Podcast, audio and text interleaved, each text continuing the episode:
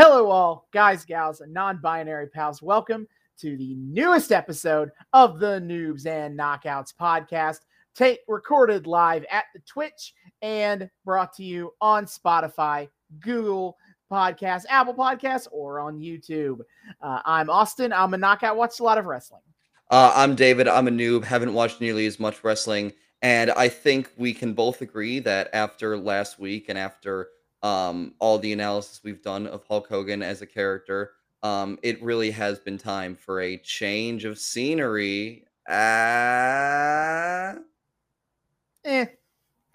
I will. I guess I'll go ahead and start in saying that this episode is a very different change of scenery because it is filmed at Disney MGM Studios. Oh shit! I wasn't even meaning that. I just meant I moved into a new place and you're in a hotel. but Oh. nice. I didn't even. I didn't catch that. I'm sorry. I literally Yeah. said change of scenery earlier. Yeah, but I did. I I didn't didn't connect. Okay, hey, non non um non um video people, imagine that we're in like different spaces, different voids than you usually imagine us in. Bada bing, bada boom. There you go. I'm in. I'm in. I'm in a hotel room in Harrison, Ohio. That's next. To, that's near Cincinnati, Ohio. For those of you who don't know since Ohio geography, and so imagine a hotel room at a Holiday Inn. That's where I'm I'm, in at. a I'm I'm in a fourplex in uh in Ypsilanti, Michigan, uh in my room. So just imagine, you know, like baby's first rent, and that's that's what you got. It's specific. His his room specifically looks like what you imagine the gateway to heaven looks like, and it's all white, or a It- hospital. True. Oh god. Oh shit! I gotta. I I gotta wear a gown. I did. I did wear my uh my podcast shirt today that your mom Oh, made nice. I was I like, don't. I was. I don't. I don't bring casual wear for when I travel for work, but never mind. Oh, disgusting. I I understand never go, why. I never go anywhere. So I, I anyway, understand why, but I'm sure our audience really would love to hear more about me traveling for work for to do government audit. it's but- the new spinoff. Oh God. Uh, let's move on. Yes. Today we are returning to WCW uh, with the NWO. Last time we did Bash at the Beach. Uh, i- it happened. Uh, I don't know what what happened on that show. Um, um. Uh, Rey Mysterio Rey beat. Mysterio. Booyaka, booyaka, 619. yeah, he he did that. Uh, let's see. Um, hmm. Um, uh, was a lot Diamond of- oh, Dallas Diamond Dallas Page beat Jim Duggan. That happened. there was the there was the fucking uh the the the dollar the silver dollar match Yes, wasn't the that silver dollar pole match. Yes, and I guess uh, Hulk Hogan turned heel for the first time in like 15 years. Or something. I think you're don't forgetting know. the most important thing of Randy Savage's brother. Um, or wait, was that the 80s? Fuck, I can't keep track. That was the 80s one. That was Sorry, 80s. Oh, oh, oh, it's all bleeding together. Uh, yeah, no, big. Uh, you know, little big little moment where where you know Hulk Hogan reveals himself as the third man. Whatever, you know. So, Yes, so the new world order has Yeah. been formed. The new world organization, whatever you really want to call them. oh god, whatever Hulk Hogan wants to call it in the in, Yeah. this, in the moment. Yeah. So they. I feel, I feel, I feel like with Hulk Hogan's like with Hulk Hogan's track record for the truth, he'd be going on something like, "Oh, it was originally supposed to be called the New World Organization, brother, and I, uh, they changed it on me at the last minute, and I tried so hard, but it just, it just came out of my mouth a few times because that, that was what it was originally, and then they changed it on me. It's their fault. It's their fault. I misspoke. Yeah, that's that's it, brother. Yeah, Um, I'm kind of surprised Hogan doesn't act like he was always like he he never doubted joining the NWO. wait, Like, he he doesn't. doesn't- I feel like he I've never. seen- He doesn't lie about. I don't believe he's ever lied about that. That's so weird. Dude. What is it with Hulk Hogan and like the shit he lies about? It's so bizarre. Uh, he's a giant narcissist. Yeah, but like I feel like that. I feel like I was always on board with it, brother. It would be such a great like I don't know. Maybe it's more compelling for him to be like, well, I was struggling with it. You know, I I've just been the good guy for so. Oh, okay, I can see that. Never Yeah, it allows him to be really self-aggrandizing of like I was I was taking a risk with my career, brother. Yeah, okay, that's fair. That's fair. All right, carry carry on with your bullshit, Terry.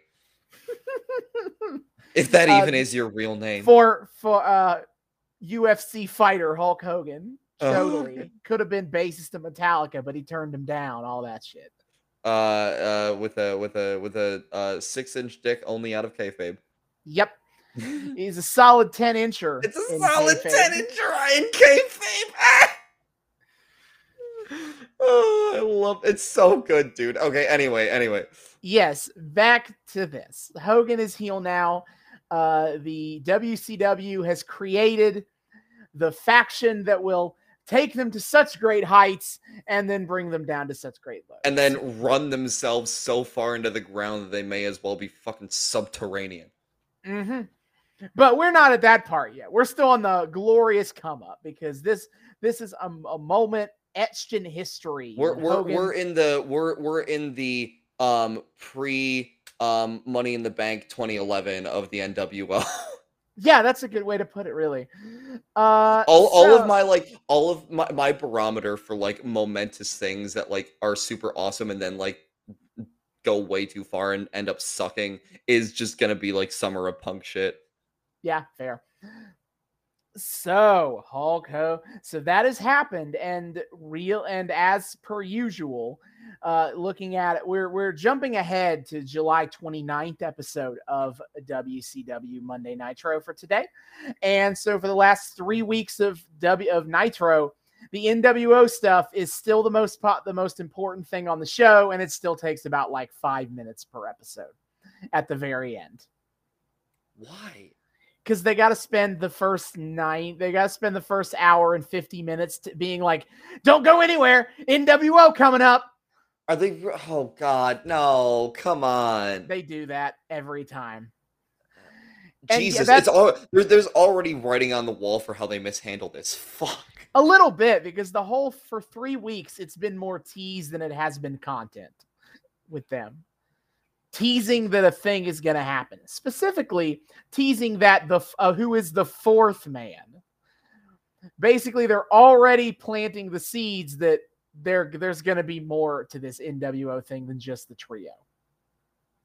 That's that I mean uh it, it's it's so wild because they they've built up to the third man, the third man, the third man. And it's finally come about and if what you're saying is true then like they just don't like take any time to savor that. That's so bizarre. Well, they take a couple of weeks, and that's what I'll start with. Then is the first, and I will say the first episode right after Nitro, right after after Bash of the Beat, excuse me, is actually kind of awesome.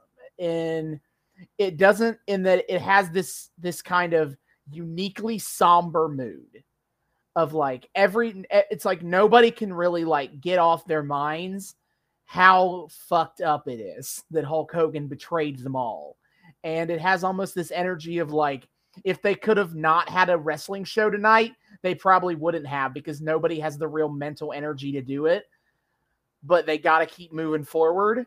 But everyone is is shook up by what Hogan has done I mean that tracks because I mean Mhm. the uh, one of the big highlights, even more than like Hogan coming out and revealing himself, was just how everybody reacted.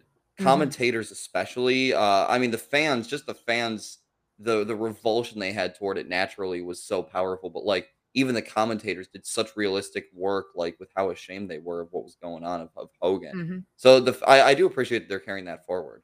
Yeah, so the first uh the first like what you we get a lot of promos from guys talking about it because Hogan doesn't appear on this first episode after Bash at the Beach. They leave that they tease it, but then they don't have then they're like he'll be here next week, guys. Mm. At the very end. But this first episode it kind of lets people react to Hogan without Hogan being there, and I kind of appreciate that Mhm.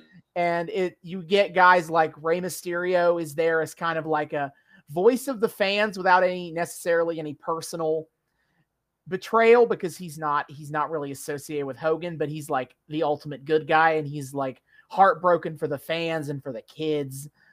So Um, Mysterio, so so Mysterio, because like the way they played Mysterio in the last episode, like I got the feeling he wasn't like a super huge like player, especially not someone they'd put on mic for a lot of that. Like, was he still like doing, you know, his usual shtick and like actually getting some like mic time and stuff? Yeah, this is actually I, I, it is pretty new for him to kind of get promo time, and he's obviously not great at it because he's very new to it. Mhm. But he he does feel genuine. He's like, "Hey, I'm sorry, guys. I'm I'm just so heartbroken by all this," and we get we get word from Jimmy Hart and uh, Kevin Sullivan coming from the perspective of you know um, Hogan's former manager plus his two of his some of his greatest enemies. And you know Hart Jimmy Hart is never been more sullen in his life than he is right now. Like absolutely none of his cartoony bullshit comes through on this episode. And then Sullivan is just like this is like karma for the evils that I have done in the world. But why? Aren't they bad guys? Why aren't they sad that Hogan's like Well, I think I think this ties into something the horsemen say later. But they're both kind of shaken by what's happened. And Yeah. the giant the giant takes the perspective of like I don't care. It doesn't matter cuz I'm still the WCW champion. We're all safe as long as the belt's around my waist. This is foreshadowing. Ah. Ah. So then we get uh, the Nasty Boys have a match and then they cut a promo. Great. Great. And they take the angle of like and to be and to be specific, they actually lose this match too. So they get this post-match interview and they're like, "You know what? The NWO, like they take this attitude of like, you know what? Maybe the NWO is not so bad." And Mean Gene is extremely offended at the idea, but they're like, the NWO Hulk Hogan, they go around here doing whatever they want. And we used to be like that too. So they're the only characters on presented on screen who refuse to condemn Hogan's actions. And it's like this setup for them defecting, and then it never happens, mostly because they suck. Afraid. Oh yeah, yeah. You said like Nasty Boys never got a full like come over to the NWO thing. No, they never joined the group, even though the group has like three dozen members. It's- Imagine in- in being its history. Imagine being so bad that even though you're personal friends with Hulk Hogan, and that even though literally anybody who so much as like breathes in their direction like becomes an NWO member, that you can't become an NWO member at least. They're like, It's like, sorry, brother, not no room in the group. I, I I just imagine like like Hogan doing his like heel shtick that he did uh in his fucking you people promo last time. Mhm. Uh and like, you know, just ranting as everyone's walking backstage and like nasty boys try to like kind of walk back into the NWA area and he like switches to his Terry Bollea voice and just goes, Hey, look, sorry guys. I I you know, I, I I love you guys, but the other guys, you know, they're not they they're, they're kind of iffy on you. And I I believe you me, I I'd love to have you in here, but they're they're just so and they outnumber me and I I feel like Hogan would absolutely say that. I'm pretty sure. Oh, you just yeah, said, could- I'm pretty sure you just actually said verbatim a conversation that happened backstage at WCW. well, because like I I don't need to go into a whole thing about like Hogan, but like fucking the way he uses his like real voice, his Terry Bollea voice, almost feels like weaponized to be like you know portray this like you know relatable, down to earth persona because he he's, he becomes so soft spoken and, and so like dignified, but it's all to just like in service of him lying constantly. Yeah. So then we get the Horsemen kind get a promo, and uh, Ric Flair doesn't give enough of a fuck about this. He's still ranting his normal shit. But Arn Anderson gets in his licks, and he kind of kind of makes an interesting ideas. He's like, he's like, you know, we know that we are no saints, we're no goody goods, but Hulk Hogan, we thought you stood for something. Like I don't know how I takes a- feel about that. like Arn takes offense at the hypocrisy of it. But why would he give it? Yeah, I feel because I feel like any like any heel of this era like isn't substantial enough as a, as like a three dimensional character to like beyond that. Like, why? Uh, I guess I could see it. Like the Horsemen are relatively principled in their shittiness, to be Yeah. fair.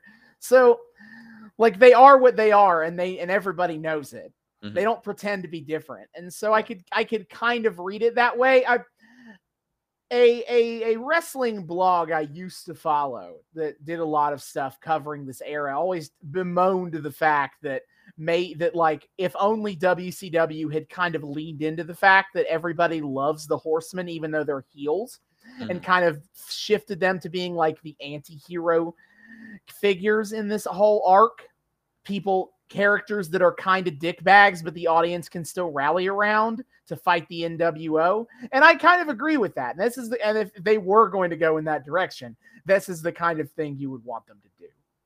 And it kind of and kind of could well position them in that way. Yeah. I yeah, I, it it seems it seems like um I, I'm I'm more surprised that they didn't lean into that super hard because it Mhm. feels like something they they well they they did because the NWO became super popular. So but they didn't lean into people loving them. They lean that I meant I mean they leaning into the fact that people love the horsemen. Oh, positioning them in a more heroic fashion against the NWO because they really don't. They they kind of just take the horsemen and make them like secondary villains.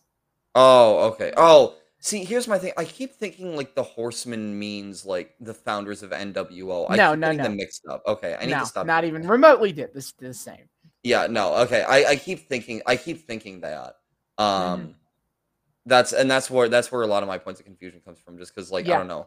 I'm so used to us talking about like the horsewomen in NXT that I just think like, oh, the people who are like pioneering the thing are the horse people. Mhm. um, but Yeah. okay, noted, noted, duly noted. That Yeah. that because yeah, that would be a really interesting tang- uh, uh, angle to take it is like kind of make them de facto anti-heroes to the. NWO. Yeah. And then Sting cuts the promo of his goddamn life when he his response is like, you know what? Fuck you, Hulk Hogan. That's dope. he's like he's he's he he comes out and he's like you know what now that i've had some time to think about it i'm not surprised like he he kind of he throughout this show episode they kind of shift gears on hogan it stops being like oh woe is us hulk hogan betrayed us to being like everyone kind of feeling free to admit those feelings of like you know hulk hogan kind of always sucked didn't he? Ah, and like everyone is now unafraid to say it. And that and that is epitomized with sting who's like you always refuse to ride with us referring to like luger savage sting the other the other good guys in the locker room. You always saw yourself as above us. You saw us as the little guys who were chomping at the bit for their opportunity to fight you hulk hogan you're always off making movies and not you don't you don't care about wcw oh and then he's like- yes. and then he obviously goes in. I was like, the kids, you were an inspiration to kids for it for years. Kids grew up wanting to be like you, and now they're having to destroy their merchandise. And he's like, you know what? You and he and he he does. It's not a great line, but the way he delivers it, you just kind of see it, believe it. He's like, you know what, Hogan? You told those kids to stick it. Well, you know what? You stick it, Hogan. Oh my god. Wait, this makes me really happy, mostly because I finally have someone other than Bobby Heenan pointing out correctly that Hogan's a giant douchebag. So Oh, I'm yeah, here for it. everybody, everybody is now like, man, Hogan kind of is a has always been a dick, hadn't he? Like, we get the Larry Zbyszko gets a quip of, on commentary that Hulk Hogan makes Arnold Schwarzenegger look like Laurence Olivier, and it's one of his finest lines he's ever said on commentary. That is oh my god. Every once in a while they have the wrestling world has crossed over with with theater and it makes me so happy when it does. yeah. Hee hee hee. So that kind of covers the first episode. Uh, the second episode, uh, the big story bits are, you know, they're kind of revving up this idea that like we got to go to war with the NWO, and you kind of get differing attitudes of it. You get like Bobby Heenan being like, "We outnumber those guys. Let's go take them right now," and you get Tony Schiavone and Larry and Larry Zbyszko having this like philosophical argument on commentary because they they because Tony Schiavone is like, we all need to band together and trust each other if we're gonna beat this menace. And then Larry Zbyszko though takes this attitude of like, this is proof that you can't trust anybody. Everybody needs to under everyone in the back needs to know that they cannot trust any other human being back there. And Tony's like, no, no, if we do that, then we'll never win. Which um I mean kayfabe. well, Oh no. Tony kind of had a point, didn't he? Yeah, I suppose so. Yeah. But they have this whole rallying cry. And then the second hour of the episode, we get Hall and Nash showing up. and they like take these like stupid sheets that they spray painted N, W, and O on, and they cover up the WCW logo on the set. That's the that's their their their strike against WCW. Oh wait, yeah, you sent me the picture of this. Uh, yeah, because it looked like shit. but the the but passive they, aggression is here. but they painted the letters on the sheets anyway. hmm So they It just covered looks- up WCW with WCW, but shittier. No, no, it says NWO. Oh, it showed you the picture of the W. Okay. but it looked dumb and bad. And they had to sell it like this is a great injustice uh, against us all. But then Hogan, he makes his first appearance in all black. Like that's his that's his shtick. The black and white is now his color palette as opposed to the red and gold. Has he dyed his beard yet? No, that hasn't happened yet. He's Oh. still blonde. Um, and he cuts this first promo, and it's a lot of the it's a lot of the same content as the Bash at the Beach stuff. Uh, but he does explicitly lay out a challenge against the Giant for the WCW title at Hog Wild. That's their next pay per view, which I will be covering the next time we do WCW. Okay. So, and then in the third episode, the third episode is a lot of. Oh, I will say at the end of the second episode, um, the main event was a Lex Luger coming back from injury against Big Bubba Rogers, uh, noted the guy who shaved Shark's head, and they have a match, but it doesn't matter because the entire it's all a setup for the NWO to show up and put the boots to both of them, kick both their asses. They uh, Nice. attack Luger Good. again. Good. And then Big Bubba Rogers tries to extend a hand. He tries to join the NWO. He tries to become the fourth man. And for a half second, Hogan looks like he's about to let him join. And then and then he has Hall and Nash kick his ass. Ah. They're like, fuck you, Bubba. I good, good. Um, but- but also like gotta love Hogan, like just being such Hogan about it and having Hall and Nash do the dirty work for him. Yep, he does. He ain't he ain't doing it. It's so fitting, dude. They lean in so hard to what Hulk Hogan's been this entire time, and I love it. Yep. And then the third episode is more who is the fourth man drama. In this case, uh, basically, they in the early part of the episode, they have this big tag match. It doesn't matter. It's against it's between nobodies because the point is they have this bit where Hall and Nash sneak into the production truck and like take it over during the show. And because in their words, they're trying to find a friend they got in the crowd. Mm-hmm. And so they're doing these like pan shots as if they're looking for their friend. They don't find him before they get kicked out by security. And so they get they get a move on. And then at the near the end of the episode, we get a big white we get this big black limo pull up in the parking lot and they're like is that the that's the fourth man who's in the limo and then of course we don't see who's in the limo Ah, they never show that at all. But they do hint that it's Ric Flair in the limo, which leads to they try to paint, they try to red herring you that it's Flair. And that leads into the second storyline to cover. Oh, by the way, the Giant accepts Hogan's challenge for the As. WCW title. Right.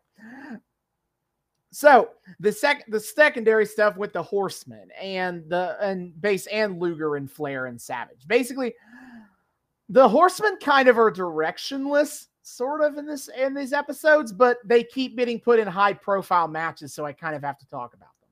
So yeah the first episode they're still kind of continuing their beef with the dungeon in some way but then once it once the storyline becomes the the giant versus hogan they back off Mm-hmm. because That's not and their bag. yeah. So it's kind of a it's it's a they kind of basically reignite their feud with Macho Man over haha took your wife, got took your money, suck a dick. Oh my god.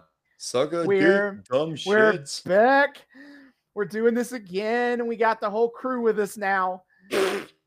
Arn, Benoit, and old Steve Mongo, McMichael. And Savage is like, you know what? Fuck you, Hulk Hogan, but also fuck you, Ric Flair. I'll- I'm in. I down. I I they're can down to they're always down to fight. Mm-hmm. isn't isn't Savage face at this point? Yes. Savage, Luger, Lex Luger, and Sting have kind of formed like the the, the they're teaming up through the Bash at the Beat stuff is now kind of it's still continuing forward Nice. post Bash at the Beach. They're kind of this united good guy front, the the the the, the locker room leaders, so to speak. But he's down for against teaming the NWA. Horsemen.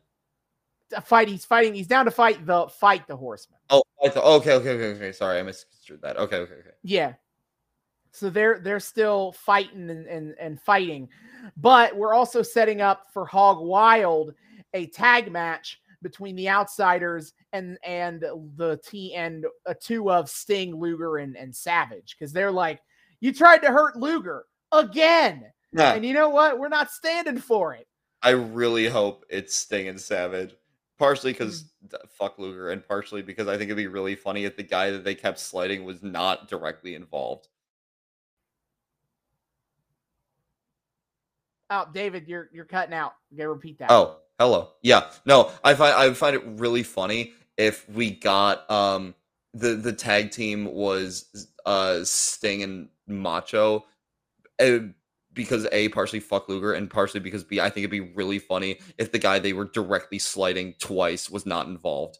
that that would be kind of funny but i don't really remember who the tag matches is so but for that is where that's going and then um on the the, the third of four storylines i feel like we should talk about is the third is the pursuit of the tag team championship uh it is in the if you need a reminder currently harlem heat are the champions right now and not only that they've got their managers back uh, their managers being sensational Sherri. I don't believe you've ever gotten to see her, and I don't know if she's on this episode. I've ta- I've mentioned her as the Nega Elizabeth before. Okay, yeah, that's this- that's where I've heard that name. Okay. Yes, the sen- sensational Sherri Martel, and she's back together with Colonel Robert Parker. God, we see so much of this guy on this. Oh God, why? Yeah, yeah, and yes, once again, the guy dressed like the Confederate, mm, the Confederate plantation owner is ta- is managing the tag team of the black guys. Thankfully, that's not the story, like the first time that happened. oh, Thankfully, they're not really commenting on that part.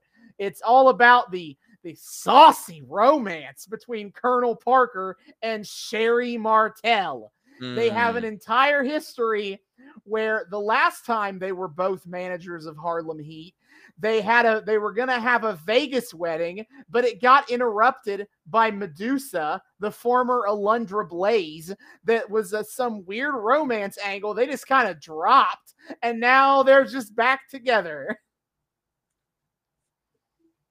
That's a lot. It all happened in like late 95, early 96. So not covering that, but it happened. And right now we're seeing basically a lot, basically the Steiners the are kind of positioning themselves as the next challengers. They're just going around kicking everybody's asses. That dude, the Steiners, the, the Steiners are so wild to me just because they're so different than like what they become, or at least Scott. I don't know if Yeah, Rick, Rick's about the same. But Yeah. old, old oh, Scotty, he is he is far away from being Big Papa Pump. okay, is that this is this is an irrelevant question to what we're talking about, but just because I was watching a video that kept sa- is that like something he officially goes by, or is that just like a fan name Yes. for him? Okay, No. okay. He's the Big Papa Pump, the Big Bad Booty Daddy. Oh, Scott Steiner. no. The Scott Freakzilla. Scott Steiner. Uh, my do you mean my math professor? Yes. Yes. He he oh you all you will now always know what happens when you add Kurt Angle to the mix. The mix. the numbers don't lie. No, they don't. oh, you know, funny Lord. story. That triple threat match doesn't actually happen at, at Sacrifice. I forget. uh, Kurt, I believe Kurt Angle gets replaced, and he has to fight somebody else. Wait, what? Oh no! Which is why the math gets thrown off. Some Scott Steiner doesn't win because they took Kurt, they replaced Kurt Angle from the formula and threw the whole nut the whole math. off. Please tell me he cuts a promo about that. Probably, but it's not as famous as the math one. So Okay. My formula was thrown up, But at least did he at least get to to, to pummel Senior Joe? I believe Joe was in that match. Yes. Okay, cool. Uh, Mhm. but either way, oh oh no, poor poor Big Papa. Uh, well, anyway, that's that's going way forward in space time. Here, he's just a sweet little wholesome boy. He's just a I wrestled at Michigan guy. Yeah, I I'm know. gonna I'm gonna dump you on your goddamn head. That's still so wild to me. He's a U of M grad. Oh Jesus. Anyway, Yeah, fuck that guy then. Fuck fuck the Steiners then, I suppose. hey hey hey, hold up a second. Only I'm allowed to say that. Go Bucks, pal. Fuck fuck the Steiners. I mean, go. I mean, go Bucks. Yes, go Bucks entirely. But also, but also, I'm I'm the only one here who's allowed to be mean to, to, to Michigan. Okay. what? You don't I- even I'm go Ohio- here. I'm an Ohio State grad. I'm not allowed to not be mean to U of M. You don't even go here. And by go here, I mean live in Michigan. I'm allowed to say what I want about the University of Michigan football. Uh, okay, well, yeah, fuck the football. Anyway, regardless. Steiners versus Harlem Heat seems to be the way this is going. They're beating it. They're beat. They're beating everybody in the tag division. Probably going to Hmm. beat some more people tonight. ooh, And then the last storyline I think worth even talking about right now, the cruiserweight championship scene, where you'll remember Dean Malenko was the champion after after being old Disco Inferno. Well, he's not anymore because the night after after Bash at the Beach, Rey Mysterio beat him for the title. Yeah, Rey Mysterio is now your current your new cruiserweight champion. booyaka, booyaka. Yep. And so, in that sense, it's now been a building up of two different challengers, and which and who will be the one to fight Mysterio next, we don't know yet. Obviously, Dean Malenko is on a bit of a war path. He wants his belt back, Mm. and he's even being recruited by Jimmy Hart subtly into the dungeon. He Jimmy just keeps kind of showing up in Dean Malenko matches, and he and then and then he leaves. So but It's it like, seems like he wants Dean Malenko to join the Dungeon of Doom. damn. I don't I don't know what they can offer Dean Malenko, but you know what? Sure. Go Uh, for it. J- Jimmy's an expert schmoozer. He'll find a way to make it work. Yeah, and then Eddie Guerrero has also been winning a ton of matches recently. Hey, nice. Yep. He hasn't gotten as much character stuff because this is still a, he kind of still isn't treated as somebody who should be important in character. He's Oh. he's the guy, he's the dependable guy to go out there and put on hella good matches. And he does. But that's what they want him to do, and anything more than that, and don't need it. Eddie's a good, good boy. I can, I can. He is a good he is a good good guy. And if him and Mysterio have a match, it'll bang. So That's that. I can, I can, I can get down for that. I, I, that, that sounds pretty fucking hype to me. So, if you would, that is our um, uh, that's our sum up for our episode coming up. Uh, we're gonna watch tonight. That is again the July 29th, 1996 episode of WCW Nitro. Mm. Uh, if you would like to watch uh, the episode as well, then you can head on over to Peacock. That is WWE's American uh, subscription partner, streaming service partner.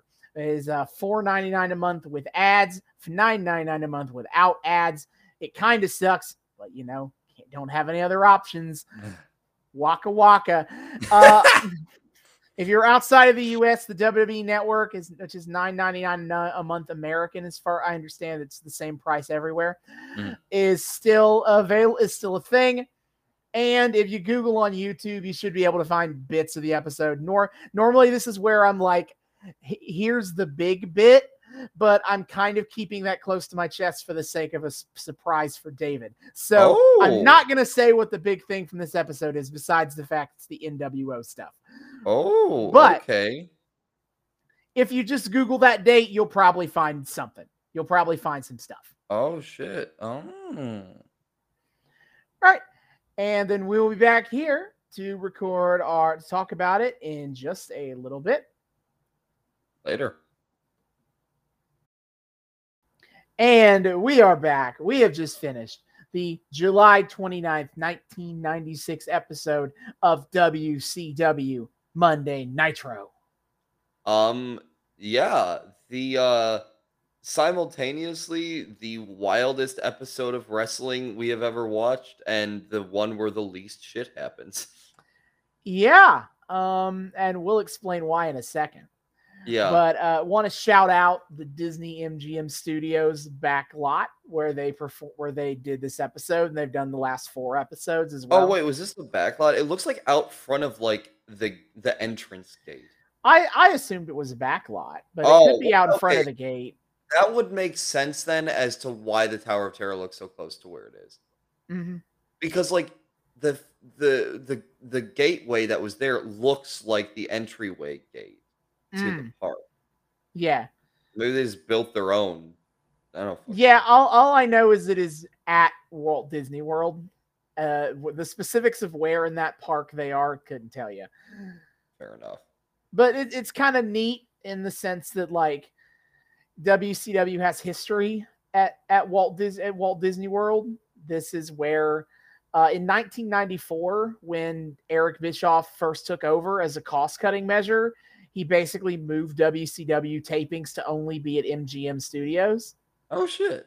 So like that, I, I've been trying to think of like why they would spend a month doing shows at, at Disney MGM, and that's probably it as a contractual thing, lingering Well- even as they don't have to they don't have to stay there all the time anymore.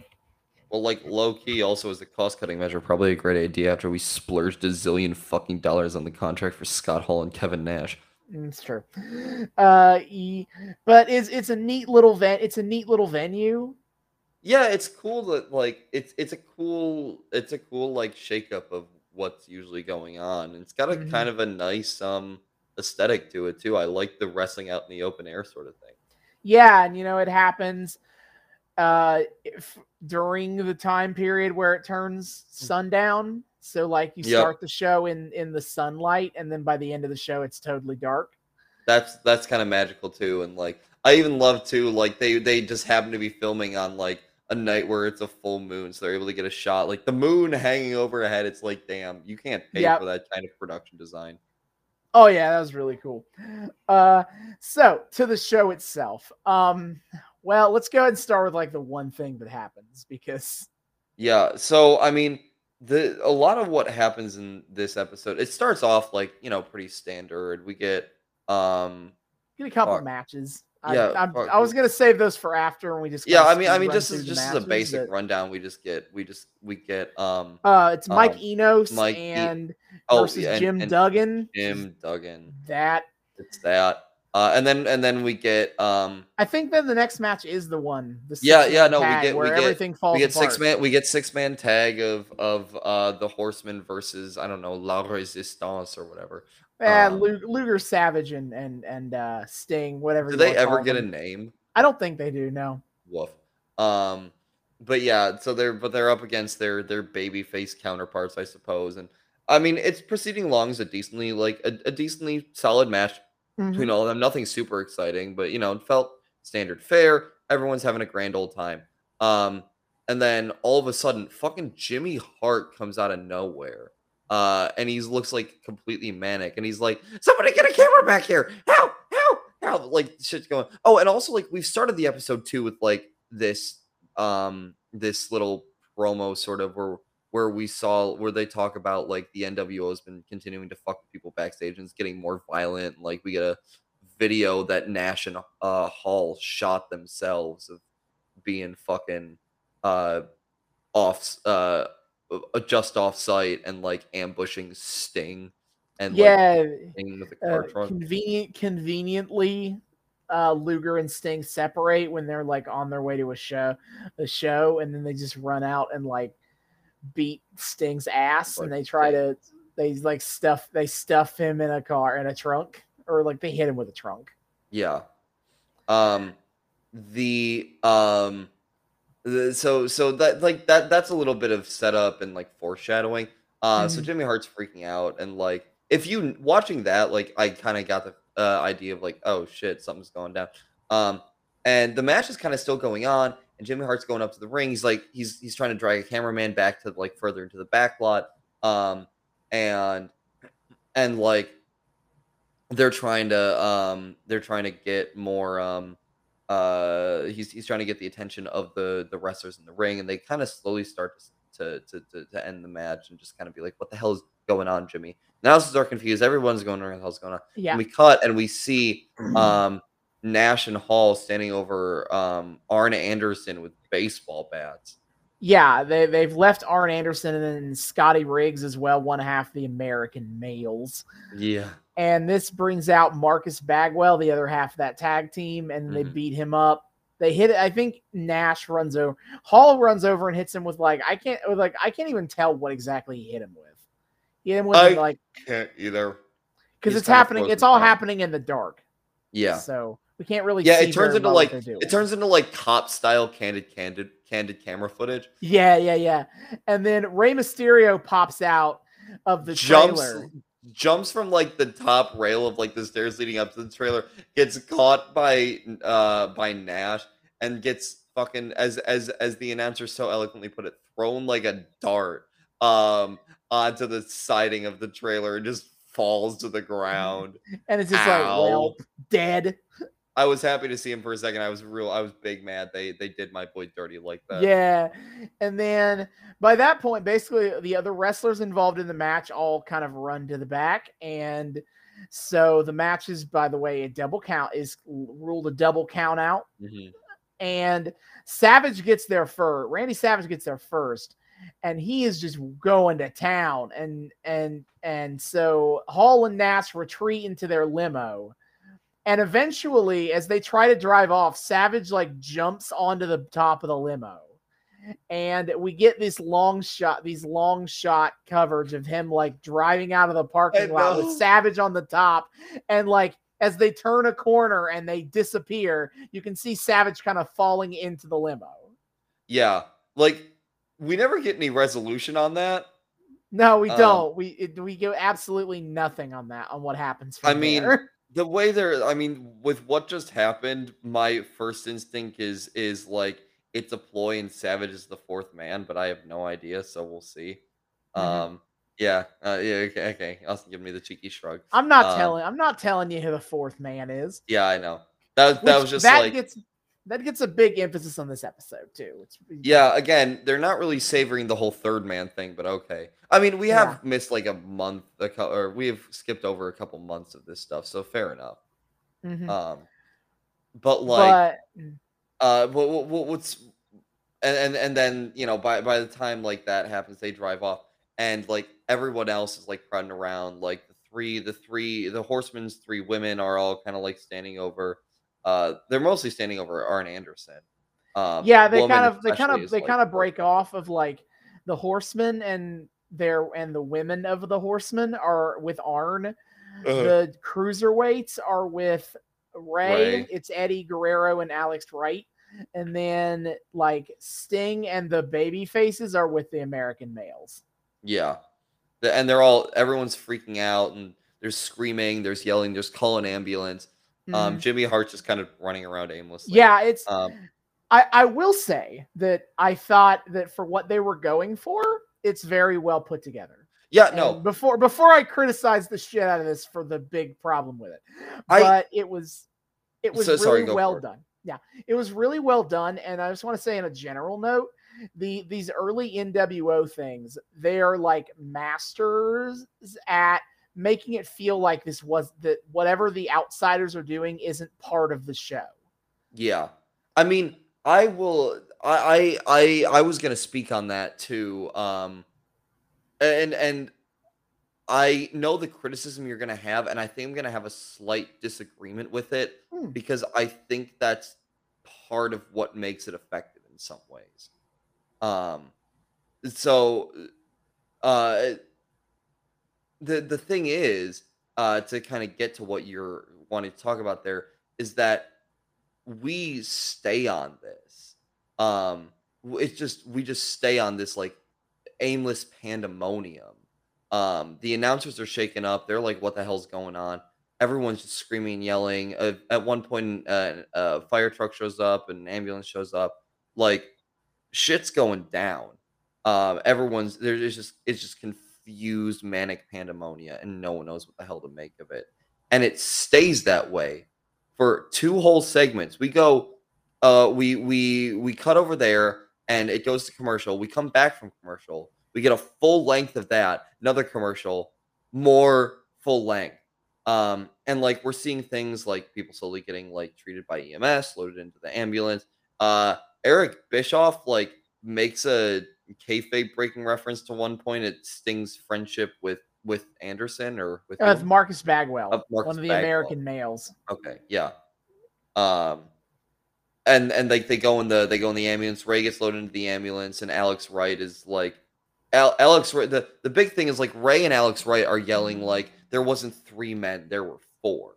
Yeah. So that if there's any ma- the major plot beat of this segment, if you want to call it that, is that like Rey Mysterio swears that there were four that he saw four men, Yeah, which is confusing enough because the three. It's not like there were even three of them. It was just Hall and. Hogan wasn't there, so Yeah. I don't know what he saw. and also he was like in the trailer, like he popped out. yeah, like, he was in the. Tra- yeah, he so was was in he the just like watching it all go down and just was like, nah, I won't get involved.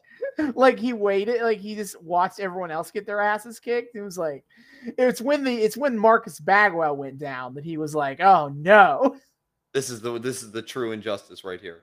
yeah so put trying to not pick holes at that for a second Yeah. point being that like mysterio swears there's four and that becomes the speculative notion of And as they're going to the ambulance, Alex Wright is saying the same thing. He's like, he's saying there Mhm. were four. He's saying there were four. Like that's a big thing. Is like that's Mysterio's big thing. Is he's like being driven away. yeah is that he has to let everybody know understand that there were four of them hmm Yeah. Um. So that. So of course they're harping on that real big. Yeah. But otherwise, yes, the my criticism of the segment is while it works very well, I think it's kind of too long. Like if it taking commercials out of it as we watch it, like a third of this show is nothing happening. Just them like in the back very realistically kind of and to the point where it's like it kind of feels like they had like actual EMTs go through the actual routine of putting these people into a into an ambulance. Like it takes so Yeah. damn long.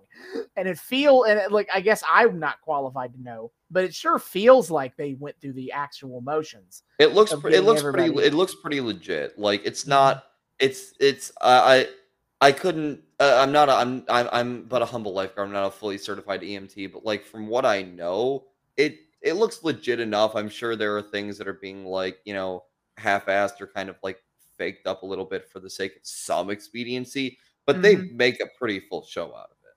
Yeah, and like and it's and and like again, if in the sense of like making it feel like an actual like shit happened here, I Mhm. can appreciate that. But even the crowd gets restless at this to the and the, like they to understand by the way is that we're in this outdoor venue. So there's not really any video camera. There's not really any like video monitors anywhere, at least that none can I can see. Yep. And this takes place back what is ostensibly backstage. It seems like it's kind of behind where the crowd is. So the crowd doesn't see any of this. And it's all presumably happening in real time. And it takes I- like 30 minutes of the See- show to do this whole bit. I understand where you're coming from. I will push back a little bit though, because I was thinking about this and I wanted to I wanted to speak to this because um you know I'd been thinking when we started this episode and just as we've continued to go along with this arc, like what is the effectiveness factor of the NWO, at least at least upon its inception? Because like, you know, they have to, in order to make this work, they have to play it up that this is like some unexpected bullshit that they don't know how to address. Um and they, they I, I I wonder like how from week to week they continue to keep it feeling fresh and realistic and not just like, you know, we're staging this shit. And I have to say, like, it yes, it must have sucked for the audience uh to be there live, but like, it's kind of a really admirably ballsy move on the point of WCW because they like ruined, they partially ruined the experience of an audience for the sake of like making this storyline feel legit. And I, in some ways, have to admire that because the audience chanting booing, like, that's another like you can't pay for that kind of production value sort of thing unless they unless you have plants in there you know like that that was a genuine reaction from the audience, and it worked because one of the things that started happening was like, you know, we have Bischoff and uh Bischoff and Co. like kind of on announcing, and they're talking about like, oh shit, this show's like falling apart in our hands, guys. What do we do? I don't know how to deal with this, and the audience plays into that in a way. Like they basically by by like w- making this go on for way too long, they baited the audience into like making their the show is falling apart in front of our eyes claim like feel extremely legit. And I have to give them a lot of props for the fact that they like they held on this so long to the point where like you know back then when kayfabe was still kind of like you know and questionable like like it wasn't fully confirmed yet um i can't remember if like um because because curtain call hadn't happened by this point. Curtain call did happen because that was um because that was when Hall that was Hall and Nash leaving. oh that was yeah yeah yeah. oh shit you're right yeah of course duh but the um, notion but the notion of like disregarding that kind of kayfabe on air was still very taboo, generally Yeah. speaking. Yeah, and and and like it's one of those things of like it feels like one of those things where you do a bit and then you go with the bit so long that people around you start questioning if it's like actually a bit or not. Like like you can like there's a part of your brain that like you know will always intellectually understand that it is, but like it's just being dragged on for so long that you're like okay like why are why are you still on this if it's a bit like is something wrong like that's what it feels like Mhm. and i think it kind of works like sure it was weird to have this show only have like four matches for over two hours um but it it did feel like a legit um a legit like emergency that was going down. Everyone played it super well and the fact they lingered on it so long and everyone was so shaken up by it they're continuing to pay to pay forward this uh everyone playing into the shock value of this really well. And honestly i think that trumps the like slight boringness to me because again the fact that you baited your audience into yelling boring to bolster your oh shit what are we going to do with our show thing i think that's super cool personally i think that's like a master i think that that's like that's like some mad genius tier bullshit like 4d chess fucking with your audience just for the just for the meme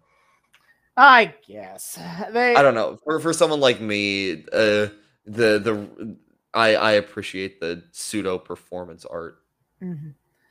I, I do I do get get your meaning of them trying to like convince the audience this is real by lingering on this bit for so long, Yeah, and that's a lot of their general goals with the NWO. Mm-hmm. Is is they is I've heard it said a lot of times when when they have described this angle, it's a lot the in terms of like how it makes the audience feel. Is they wanted it to be make their audience be like, oh well, r- this wrestling that's all fake, but not this part. This part's Yeah. real. yeah, And I And and, I, I- do agree that making it last 30 years uh, does add to the notion that this is a legitimate like emergency situation with a gen with gen and not like just another bit in the show. Well, because the thing is too, like we'll see, um, we'll see like emergencies, emergencies, kayfabe fake emergencies get handled Mhm. on air, and you know it's the medics show up, and you know we linger on it for a hot second, but moving on, we got a show to do. But this is something where everybody's in panic mode and everyone plays it well enough, um, that again, with if you were there watching it in real time on your TV, it had to have been like kind of disorienting, like fuck, what is going on here? Is there something actually the matter? Mm-hmm. And the, the the the cool thing is too, like this is their saving grace for the fact that WWE fucking sued them into oblivion for attempting to imply that this was their people doing the thing. Um uh so like I do appreciate them being like, okay, well, that bite is it, we we don't get to have that bite to this anymore. So let's just keep fucking upping the stakes to to compensate, and they they are, and I appreciate it. Okay. Um what else was I gonna say? I mean, I, I will say that I think everyone plays it really well and Mhm. you and it and it feels legit. Yeah, on every which is which is which is always a little bit impressive because as much as wrestlers are technically actors, they're not necessarily actors well known for like conveying realistic emotion. yeah. I was surprised that nobody really oversold this. Yeah, I agree. Now everyone felt like realistic is probably like subdued enough that it feels legit and not like oh no like no one was overacting at all Oh my god, I know. And even like Hall and Nash, like the they were effective for the little bit they appeared to because like they weren't trying to cut a promo with it. They weren't they weren't playing in they weren't, you know, overselling a whole lot either. They were just there. They they they knew they had the power over the situation. They kind of like strolled off and you know, it, there was something it's hard to describe. And you know, maybe this is the I who knows you know how intentional this is whenever i inject a lot of nuance into my readings of this sort of thing i can never be sure how much of it is intentional Mhm. because like it's wrestling and you know sometimes the, the boys don't use their thinkers but like there was something about when mysterio uh tried to attack nash there was something about the way nash retaliated that it lacked in-ring panache. It seemed like an actual like attack. This wasn't this wasn't play fighting. This was this was nash like at his most like legitimately i'm a shithead menacing and i'm gonna fuck you up. Um just just getting rid of someone who's trying to like stop them from you know doing the shit they want to do.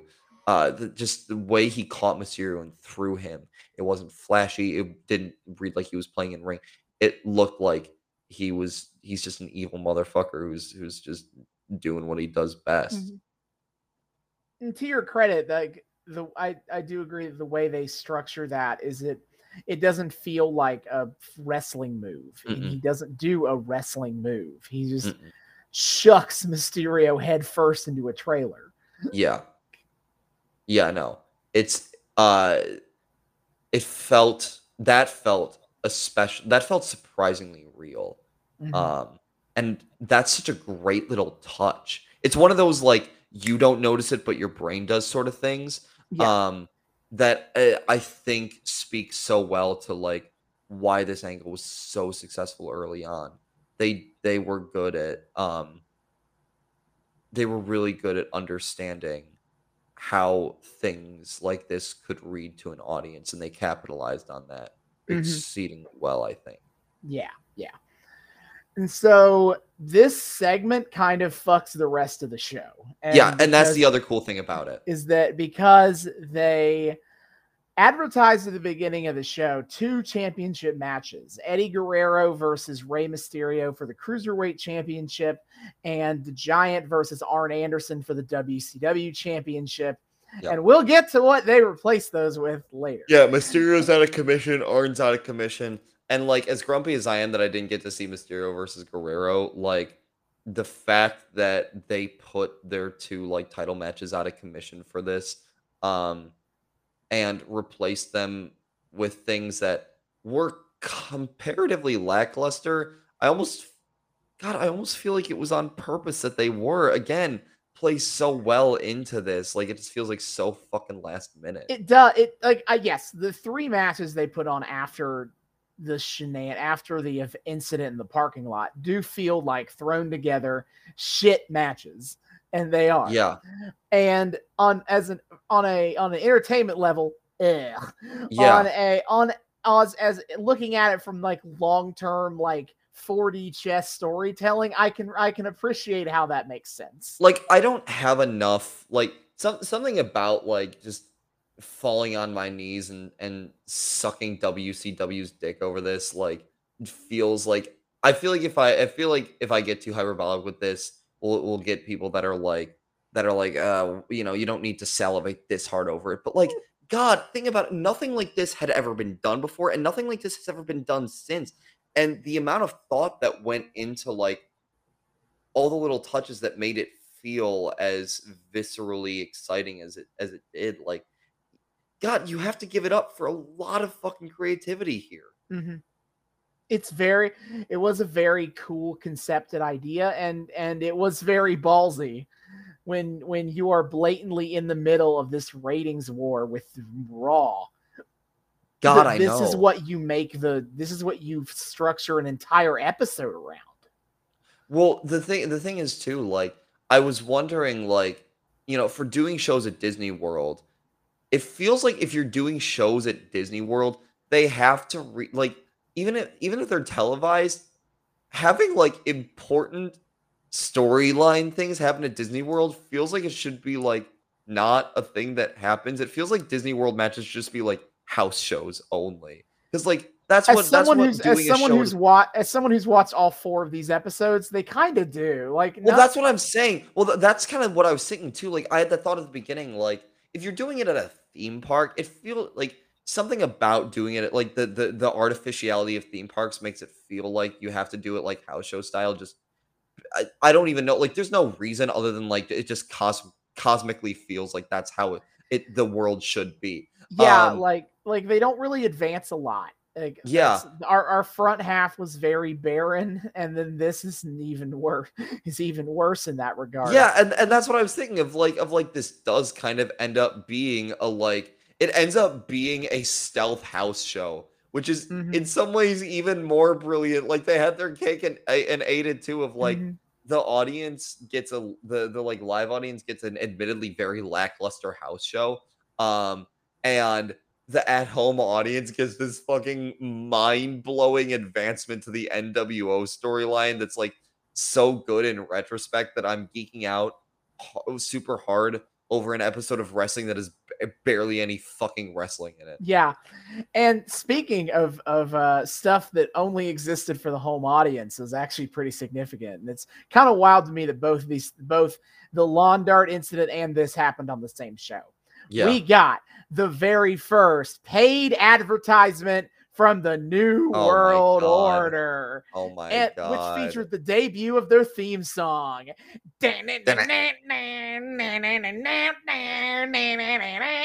Forever. Damn, why? Why do wrestling themes have to get so repetitive? Oh, I hate it. but and and obviously they they uh, you want to talk about putting thought into the bit is that they they created an in-universe reason why the the NWO get to do promos is they're literally paying for ad space on Yeah, the- on, on Nitro it's so funny. and they will explain where they're getting that money by the way Oh, oh not, yes. not gonna not gonna say any more than that but they're even gonna go that far Oh god. um, so we get this promo, and two things. There's things to note, visually speaking. Black and white, cool. Second of all, it feels very late 90s edgy, like editing style. oh, absolutely. Oh my god. so so many, they're hokey doing so many cuts, they're doing so many effects. Oh my god. I know it's so stupid. And I can't even they just- describe it. You kind of just need to watch it and and and and, and the acting is the same way too. Like it's it's like they're all acting so cool. They're It's all almost, like, acting three different ways, which is uh, Nash. Pl- Kevin Nash plays it relatively seriously. Like he's just kind of straightforward. He says his lines, Yeah. and he's trying to sound intimidating. And so I don't even remember any of them. Then you get uh, Scott Hall, who's like fading in and out of doing his his his um Scarface voice. And was then that you was, get was that was that a part of the copyright problem? Was doing the voice? Yes, because the because the voice makes it clear what he's doing that he's doing a Razor Ramon ripoff. It's not he can't argue that he's not doing Razor Ramon when he's also taught doing fake Cuban. So instead, he's like slipping into something vaguely Canadian. Eh, Okay. but and then you get fucking Hogan, oh, who we talked last time how it felt like Hogan was trying to restrain himself to be more heelish. By mm. now, he's figured out what if I just act more obnoxious than usual. it's oh, it this is what Ho- this is what Hollywood Hulk Hogan sounds like for the rest of time. I I don't know what to make of this, okay? Because on one hand, it like kind of works that he's going so over the top and it almost feels like it's him just like leaning in and being purposefully obnoxious and like it works for like Hollywood Hulk and him being like a heel and you know just not giving a shit anymore. But on the other hand, it feels like he's trying to be legitimately like intimidating and scary And this is all and- he knows how to do. yeah, and and it's just like it's just the Hulk Hogan bit except more annoying. Um Mhm. It, it, it, it, it sounds like he's literally just trying to do like I'm wee hee hee, I'm evil. Yeah, sort of pretty, pretty famously, the story goes that like they do the shoots for these things, and Hall and Nash would keep having to tell Hogan to tone it down because he's they're like, dude, you're ruining the vibe because you don't know how to do anything but be Hulk Hogan in these things. Like, it dude, almost tone it down a little bit. it almost feels like Hulk Hogan's doing like an accidental Randy Savage impression. Mhm. Like just just just with how intense he's going and like using his Yeah. hands and shit. Oh yeah, okay. He does the he does the thing that Yeah. Hall, Scott Hall does. The but um the lines like this this promo is kind of insane because they hit they try to hit everything at once. Yeah. They try to hit their like motivations as a group, shitting on the babyface team, and then because they have the match at Hog Billionaire Wild against the- Ted. Gotta call out Yeah. Billionaire Ted. Oh yeah, uh, Billy. Uh, uh, one of my, my favorite Hogan lines here. It's just so because of how stupid it was. He goes, "Billionaire Ted with the billionaires' horses and the billionaires' men Man. will never be able to put WCW back together again." Oh, my fa- my favorite Hogan moment in this because this was the one where I truly had no goddamn idea whether or not he was playing like he was playing his his shtick unironically. Was him being like, "Oh, I almost forgot. I have a match with the giant."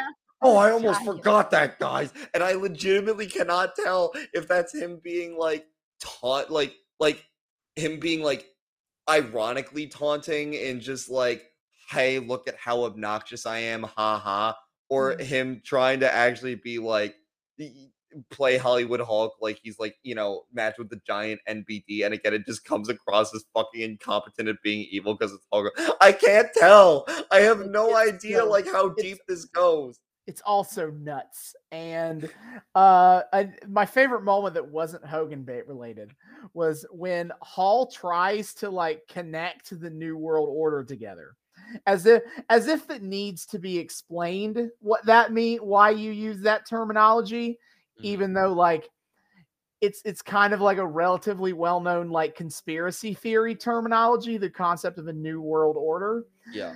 but he still feels like he has to explain why they're called that. And he tries to tie it back and it doesn't work. No. He's like, we're all we're it's perfect. We're called the New World Order because we're new. We're new. We're trying to take over the world championship wrestling. And when we're giving out all the orders, it's like you tried and you failed. Okay, so so you have some backstage like lingo on this from like, you know, people telling stories about it and shit. Yes. Um, not really beyond the part where they were like telling Hogan to calm the fuck down. Okay, because here's what I'm wondering too is like this promo is so fucking disorganized. It's the same. It's basically the same issue I have with like te- not being sure what angle Hulk Hogan is meaning to go with this, but on a broader level, like this promo is so disorganized and so chaotic that like I have to wonder if it was just like ineptitude on their parts, or again if it's them just being like we're gonna do whatever the fuck we want because we're just clowning on people. Oh, okay. uh, oh, and we they were they. Oh, it's it's well. It, oh, that part. Uh, it is known that basically they were riffing the whole time, and then they were just gonna edit together something later. That's fair. That's fair. So like that yeah, okay, okay. That that that reads then. They weren't trying to put together something that was like legitimately well structured. No, it was all. Okay. It was they, they were trying to do this off the cuff, and it feels very feel- disjointed. It as feels like that. It feels like around.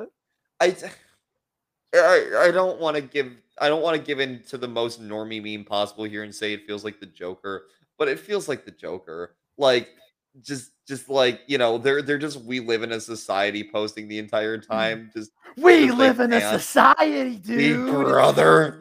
um it, it feels if you know it feels like they're joker posting the whole time just because they can like they bought the ad space and they're just like we're just gonna waste everybody's time because why the fuck not like we're just having fun fucking with people here Yeah.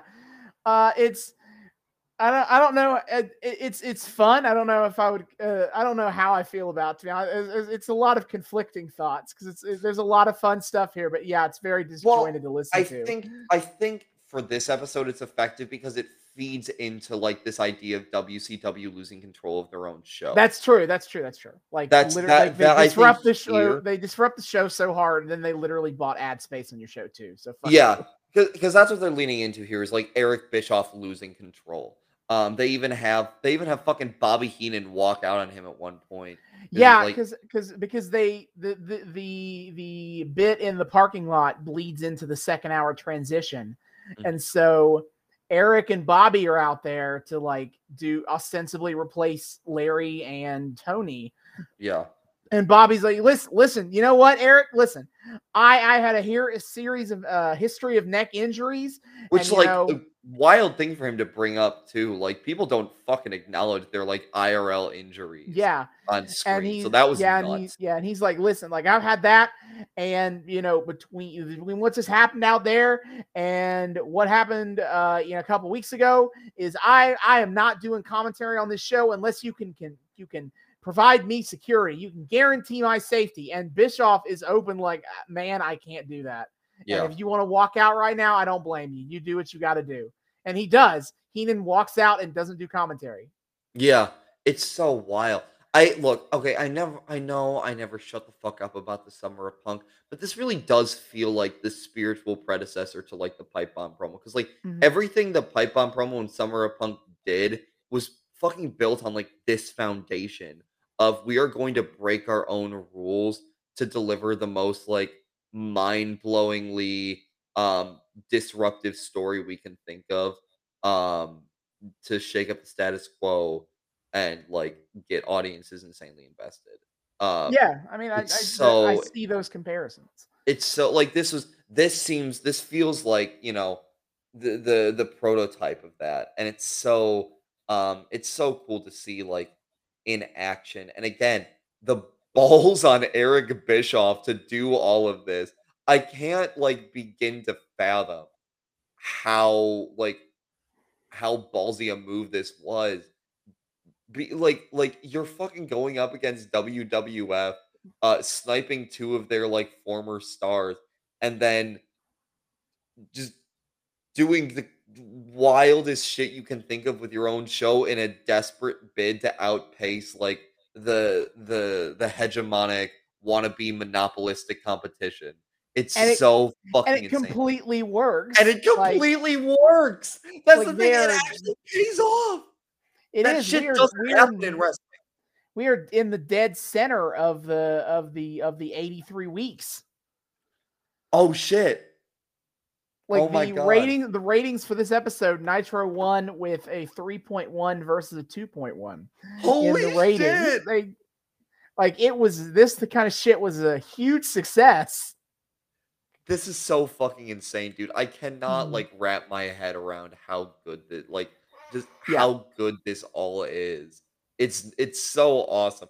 Like God, fuck the fact that the rest of the episode is like garbage. Just the long-term storytelling here.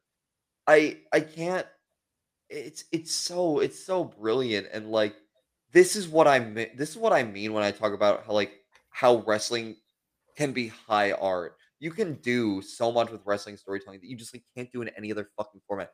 And I know I've said this about this era before, but like this is this, this is the prime example of it.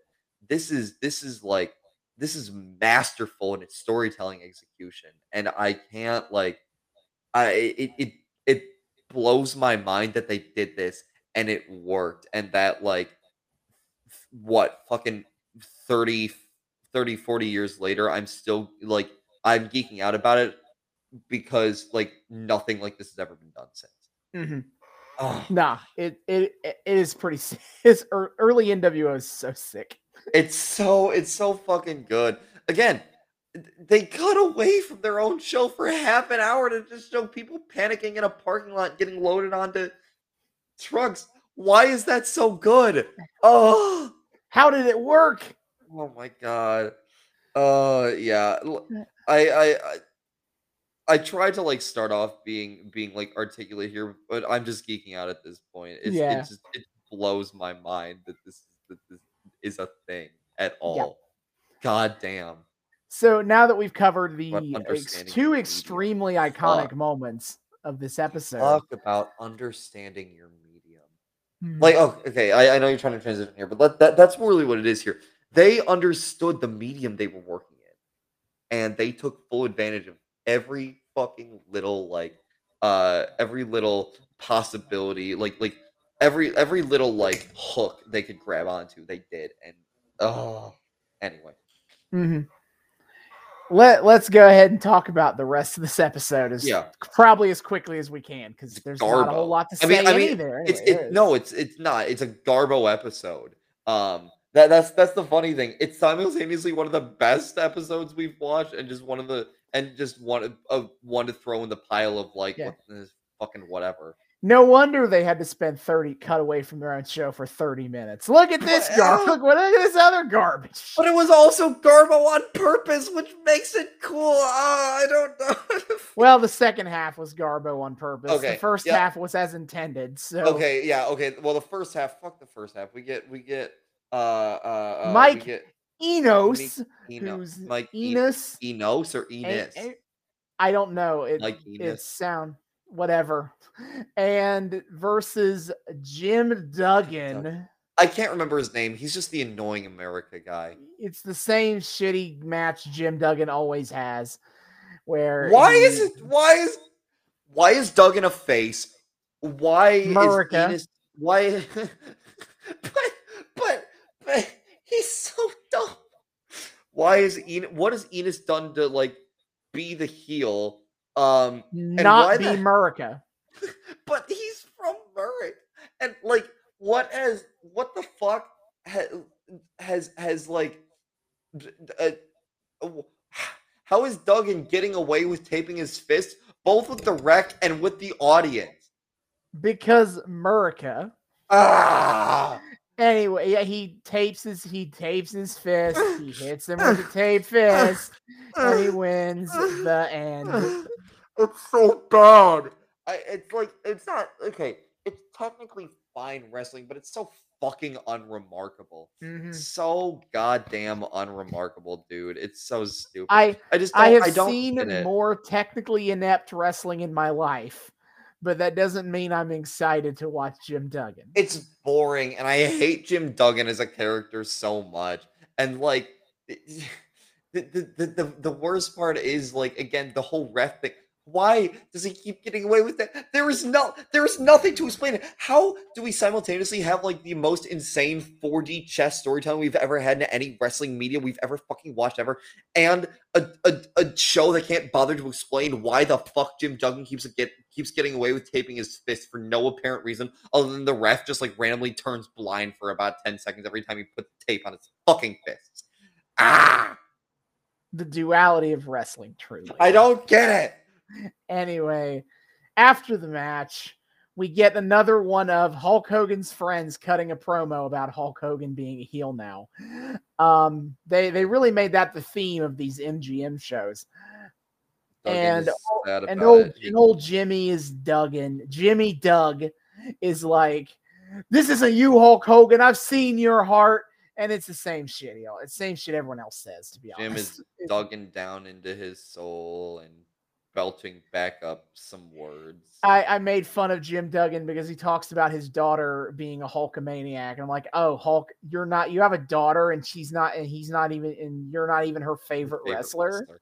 W- And wasn't it during their match the announcers were really going on about like how stupid these two men were? Like they just kept insulting their intelligence. Like no, they, I don't, they, I don't know if they insulted Enos, but they definitely insulted Larry Zbyszko. Absolutely called Jim Duggan stupid. he just kept calling him stupid. And like I'm like base, but it's so funny. He just kept being like, yeah, he's a meaty boy with not much upstairs, and I'm like, okay, I didn't realize we talked about our wrestlers like this back then, but sure. Yeah, I again I need to show you the match that was happened on one of WCW's minor shows where Tony Schiavone and Bobby Heenan was calling the match. And at one point, Tony Schiavone like offhandedly mentions that Jim Duggan is college educated, which he is, by the way. He is legitimately graduated from college. And Bobby Yep. Heenan spends the entire rest of the episode giggling and refusing to do commentary because at the notion of Jim Duggan having gone to college. An entire episode. Actually, the entire rest of the match. Okay. He spends the rest of the match giggling and laughing at the thought of Jim Duggan going to college. Based Bobby Heenan. Why? Why do I keep agreeing with Bobby Heenan? He's so obnoxious. But he's right because he's, He's right. the brain. He's the brain. Oh man. Oh no. Oh, anyway, so done with that. Done and with then that. we got the old six, uh, the six man tag. Uh, it is as David said, it's pretty pretty solid match overall. I mean, the, the the fun thing is like you know before the match even starts, they're fucking at each other's throats. Oh, yeah. Sa- hate each other.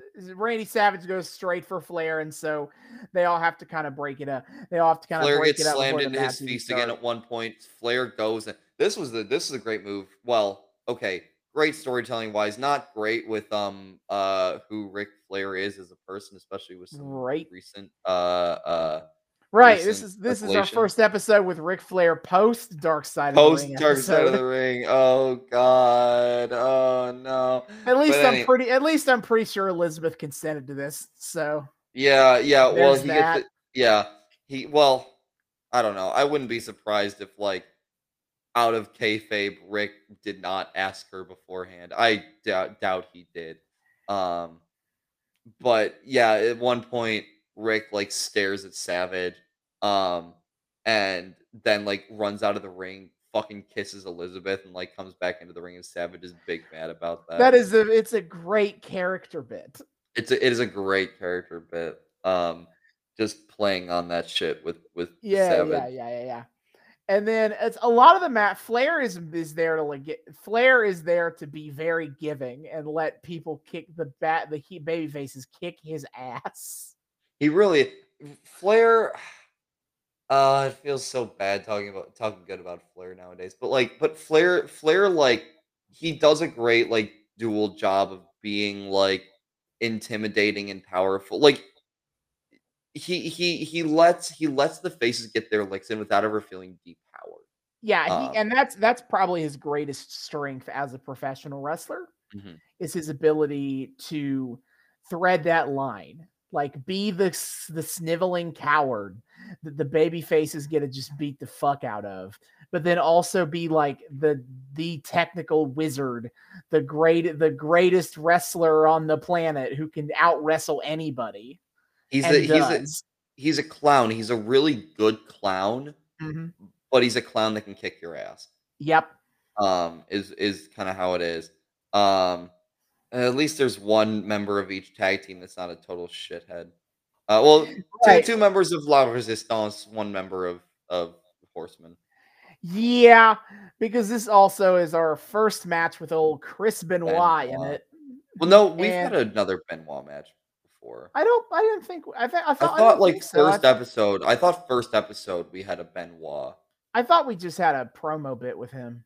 Oh well, we had something with Benoit. I don't know. Uh, but it is uh fine. Like it's it's very easy to see Benoit's talent. Unfortunately, Yeah. I, I brought this to David up. Is it like uh, obviously it- as obviously you for us uh, it's a matter of whether you can separate art from artist Mhm.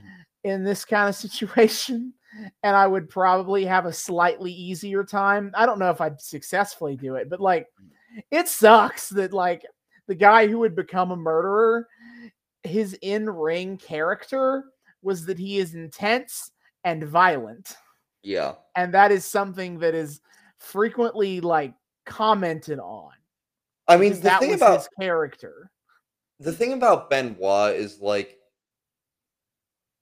eh, unlike uh, the, the, who he like became has overshadowed anything else about his career. That like, it's kind of easy in matches like these to just kind of pretend like he doesn't exist Mhm.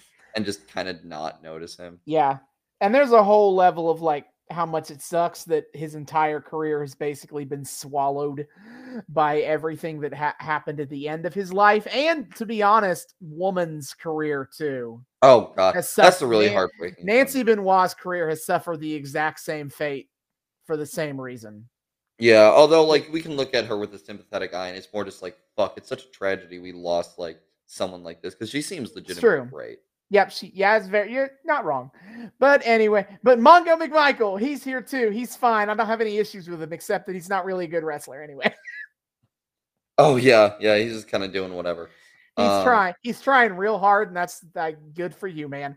Good, good job, buddy. But then, but then it all ends in, a, in an old double count out because everyone Yeah. runs out to go be like, "What the fuck's happening in the Sting back?" continues to be the best part of all of this. Fight me. Um, Hell I- yeah, the man called Sting. I love. We're we are so close to not having that theme anymore, so I'm I'm I'm savoring it where my- I can. I love my face painty boy so much. Mhm. May he may he live forever. So Uh, we can we're gonna skip ahead 30 minutes of of hanging out in the back and get to post the post trailer, the post parking lot fight. yeah, and this stuff. is where the, and this is where the episode becomes intentionally Garbo. Right. This they're intentionally throwing together matches. They even call them like standby matches yeah, or stand-in matches. Sorry.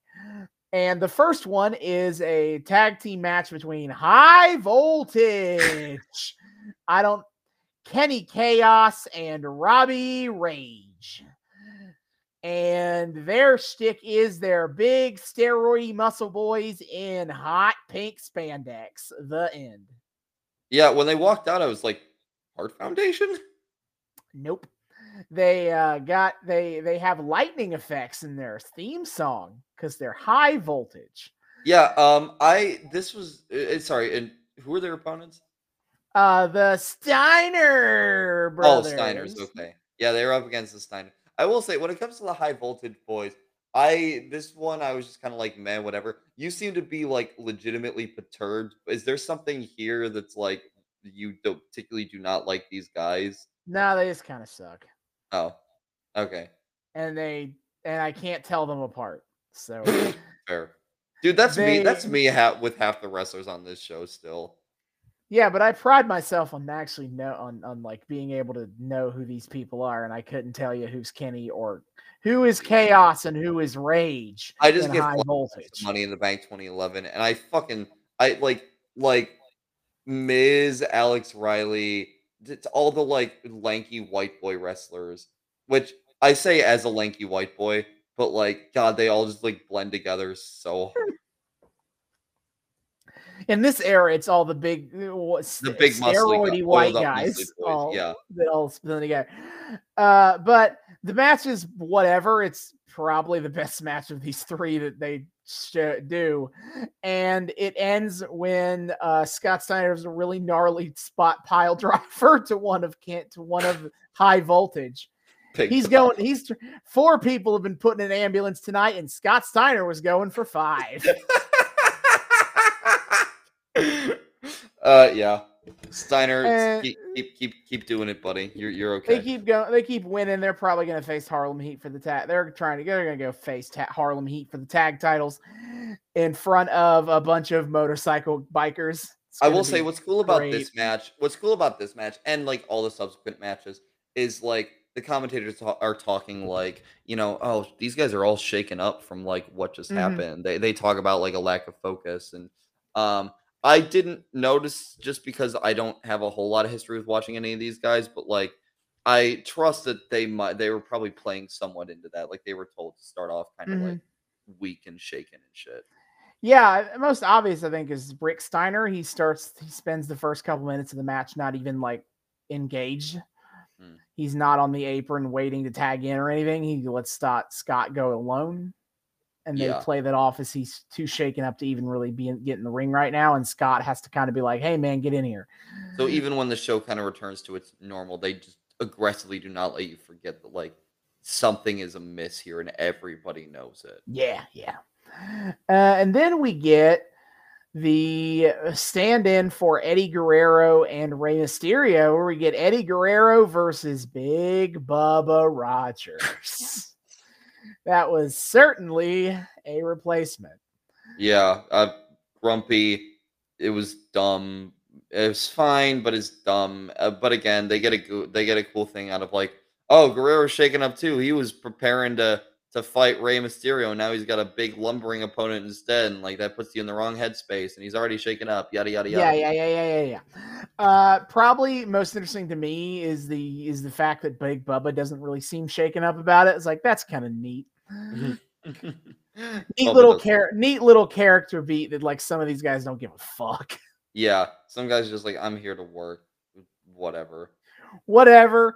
A lot of salts. I wasn't there, so it's not my problem. Yeah, that does that does scan for some of these guys. So like you Mhm. know, kudos. Um, yeah. So Eddie wins because he they still need him to be a top guy. They still would like him to fight a Rey Mysterio for the title. So Again, house show vibes. Yeah, house show vibes. Uh, and then our main event, which again is replacing the Giant versus Arn Anderson, is the Giant versus our favorite boy who needs 12 to 15 minutes to warm up, Greg the Hammer Valentine. Oh man. Uh, uh, it was funny too because like like right before that match started, Austin like you know waved his cursor a little bit, and I saw like the the the you know the scrubber or the the, the timer on on the episode, and like there were about twelve minutes left when Austin did that. And then Austin reminded me of the 12 to 15 minutes leave. I'm like, shit, he has less than 12 minutes left. Oh no, boys, he's not gonna make it. He's not. He's not gonna pull this one out. No. And now he lasts like two minutes before the Giant. dude it was effective it was effectively a squash which was cool because like the the the, the other brilliant the, the brilliant thing about this match god it's so how does the match simultaneously bad but good um was like it's such a squash and giant fucks him up real good um and what's wild what i kind of noticed about him is like because you know giant of course goes directly into promo about how he's going to fight hulk hogan yada yada um Mhm. but it serves to like keep powering him up amidst all of this. Um, like you have this great triple threat of like, um, you know, everybody's uh, everybody's shaken up, so we're not sure like what's going on. Um, uh, the match had to be like changed up so in there, and Giant is so pissed about the is, is so fucking like roided out, fight, ready to fight Hogan that He, he, just, just destroys he Valentine. just destroys and and ups his power level, which builds hype for his fight with Hogan. So that's pretty dope. yeah, because we're we're two weeks out, so it's time to rock and roll. it's so stupid, but it's so smart. Yep. This is wrestling. Welcome, welcome. Yeah. And then the aftermatch promo is a whole lot of the same stuff. Only two things that I really remembered is that, Oh, is that um Giant starts the promo doing a Hulk Hogan impression. Yeah. And. I was like, I thought that was funny. And then Gene kind of Gene Okerlund kind of ruined it by being like, now hey, wait a minute. That's you're you're parodying Hulk Hogan. And I'm like, thanks, mean Gene. I didn't Yeah. get that. really. And then in the end, and then the end, it ends with Jimmy Hart getting the last couple of words.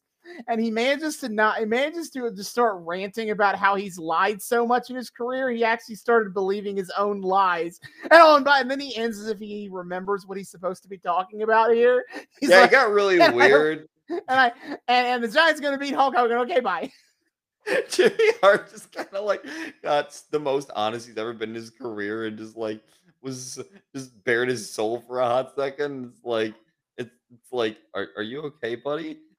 He's like, oh, oh, going oh, right. Oh, yeah. Uh, promo about Does uh, this go anywhere? Mm, that, no, of course not. God, Jimmy Hart, the ultimate fucking troll of wrestling. I hate him so much. Um, Aw. like it's he's effective, but he's so fucking annoying. Mhm. Um, I know that's his character, but still. Yeah. Um, uh, but but I mean, there's a great bit where he's like, where you know, Gene points out that Hulk had, you know, or that that Giant was doing a Hulk impression. He's like, and he's like, um, I know. I just want to show how easy it was to do the sort of thing Hulk does. For years, he's been doing this. He's conned you, America.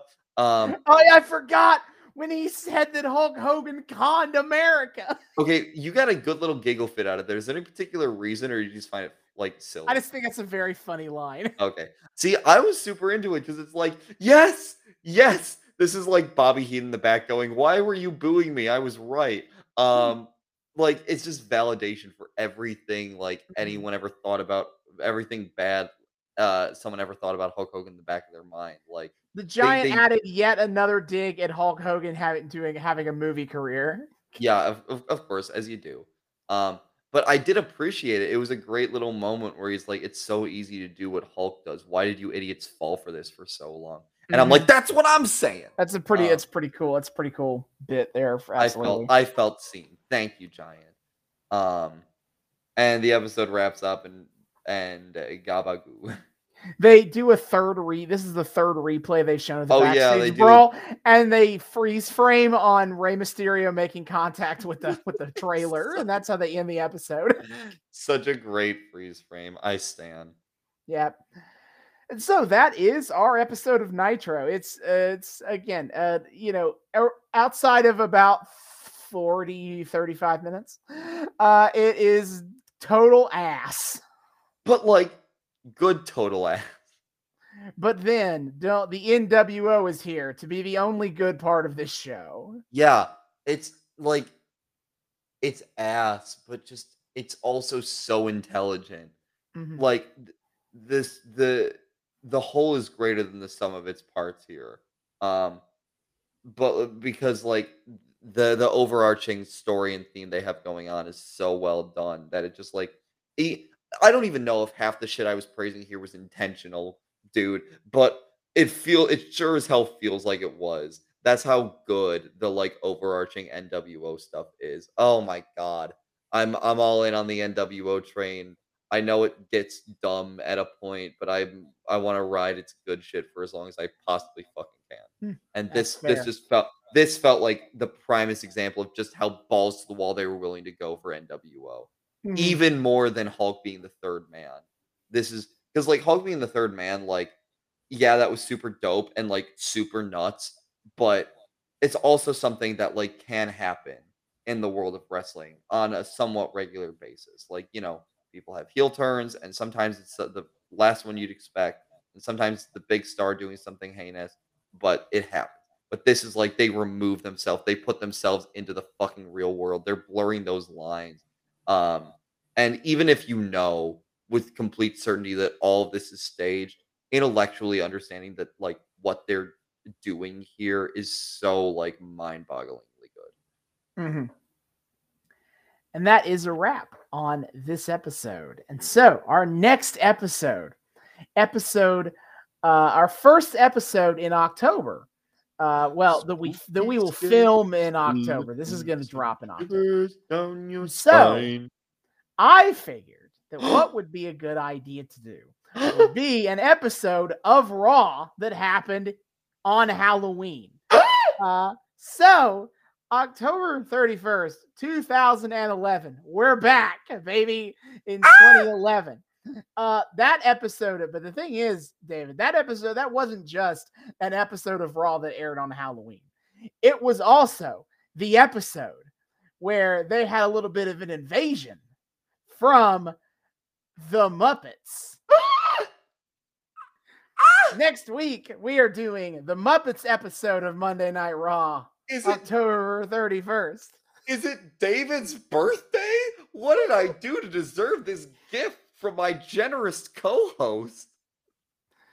Uh, you know, you, you you deserve to be excited about a surprise I throw at you for once on the show. Yay! I got a good surprise on Noobs and Knockouts.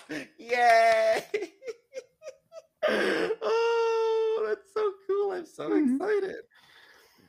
But that is for next time. So, David, you can go ahead and hit our plugs. Oh, yes, sir. Alrighty, my friends, my dear, dear friends. Thank you so much for joining us once again on another episode of the of the Noobs and Knockouts podcast. We are so happy to have all of you here, uh, uh, listening to us, watching us, what have you. Um, for all of those who are returning listeners, watchers, what have you, thank you so much for well for once again welcoming us back into your your eyeballs, your eardrums, uh, whatever else you use to consume content um we're we we are so delighted that you spend this time with us and hope you keep coming back for more and more and more. Uh if you are a brand new to our uh podcast an outsider if you will aha uh, welcome, welcome to the show. We are so happy that you decided to join us. We here at the Noobs and Knockouts podcast like to think that we cater to both noobs and knockouts alike. So whether you're a longtime wrestling fan or someone who's just brand new to the sport, the hobby, the whatever, uh, we hope you feel welcome here. We certainly, we certainly welcome you with open arms and hope you're having a great time. Uh, if you have been having a great time and you would like to keep having a great time with us and you're not entirely sure how to do so, not to worry, my friends, I have you covered. First of all, you can find us on YouTube. We are the Noobs and Knockouts podcast on YouTube. Hit subscribe, ring that bell, make sure it turns a nice solid color so you get notified every single time we drop a new episode, which is usually once a week. Uh, add us to your playlist, like us, comment on us, check out our playlist. All of our uh, on YouTube, all of our arcs that we follow are organized in their own separate playlist. Austin is kind enough to uh, to do that for us. It's really great. So if there's a specific uh, storyline you're interested in checking out, uh, uh, and kind of like in a, in a in a burst rather than like the little sample platter we usually do. Check out our playlists; they're all there organized. So if you want to see Summer of Punk or NWO or our Lucha stuff, whatever, uh, it's all there organized for you. We are also on the audio only versions for those of you who just like using your uh, your earlobes to to join us.